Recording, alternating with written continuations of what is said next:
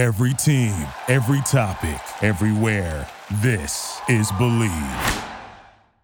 We know how Florida went last year. It was six and six, and just what two and five in the SEC. I think they were just they were, they were rough last year. So I can't imagine this year being that bad. But at the same time, you, um, while digging into this and trying to figure out what what's going on with Florida this year, you don't really see where they've really improved on anything.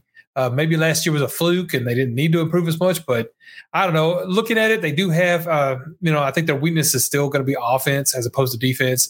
Uh, so I really dig into the offense a little bit first, and then we'll end on a high note with the defense. But uh, offensively, they do have some good skill players. It looks like you know they've got that. Uh, and I do not know how to pronounce any of these names, so this is going to get bad. But like Ricky Purcell, Pearsall, Pearsall, Pearsall, Pearsall. Thank you.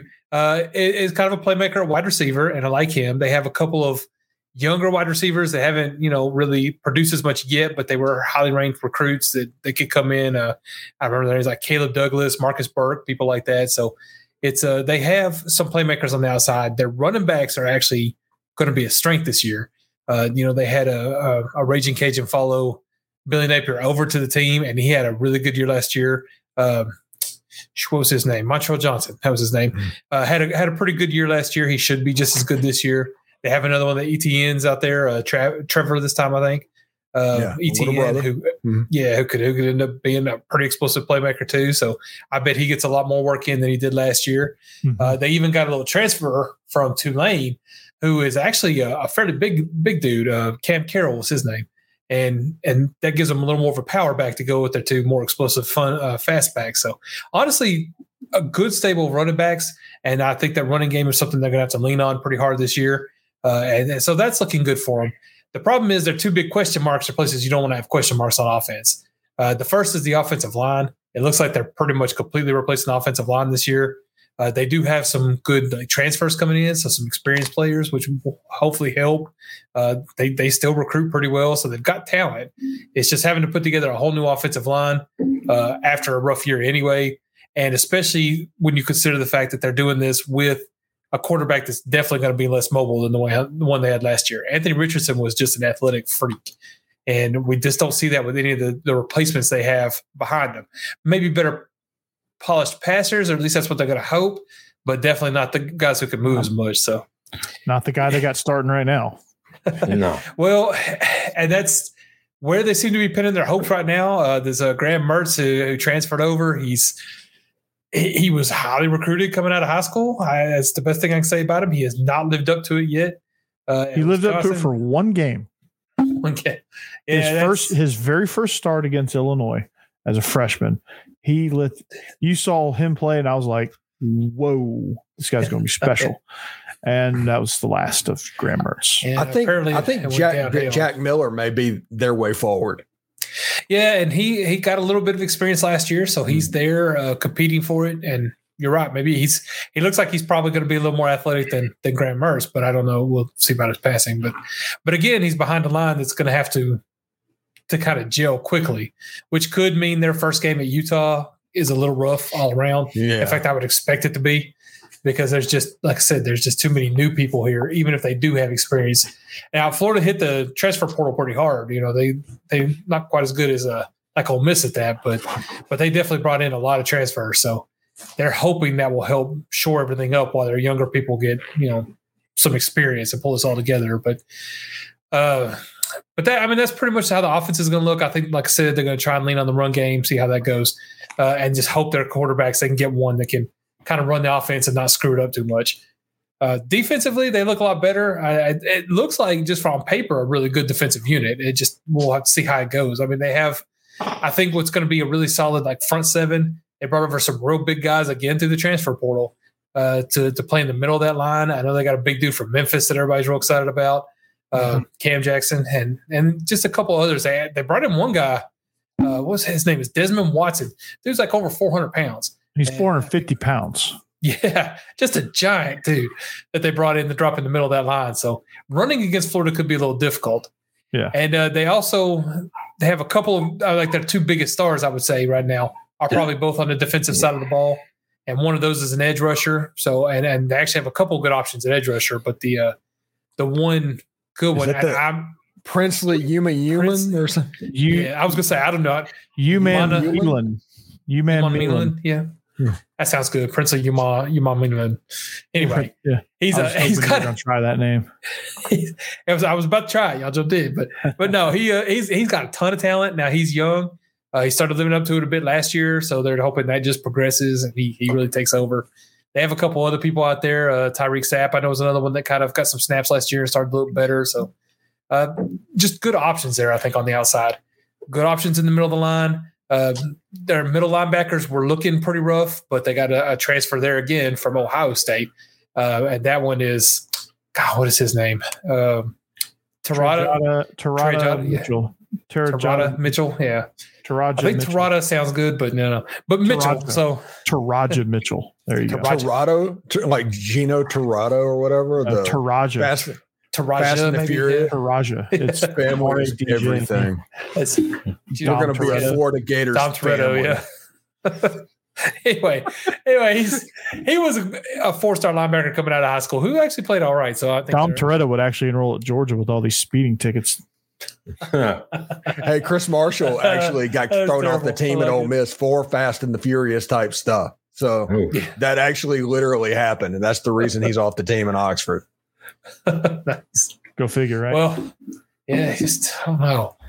Uh, but just I kind of round think- this out. Their their other best player on their defense is the guy who I think a lot of people are expecting to be like a first or second round pick, and that's at corner.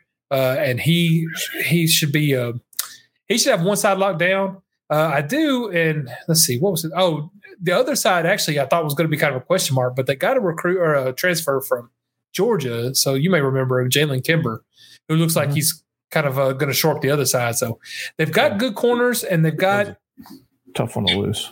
yeah, yeah. That's yeah. I can understand because he looks like he, he looks pretty solid. So He's he's think- big. He's he, he- he's got a big frame, physical guy, pretty fast. I mean, pretty pretty sporty. Georgia just got log jammed at corner, and he just wasn't. eh. well, Florida got stuck- apparently very He got stuck behind that, Kamari Lassiter for, and so he decided he, it was best for him to transfer. And we'll talk about Georgia next Yeah. week. Well, Yeah. Kimber will get to play next to Jason Marshall, so they, uh, who, who, like I said, should be a first or second round pick. So they uh, they've got good corners, and but their safeties are real young, and their backup, like any depth at corner in secondary, is all really young.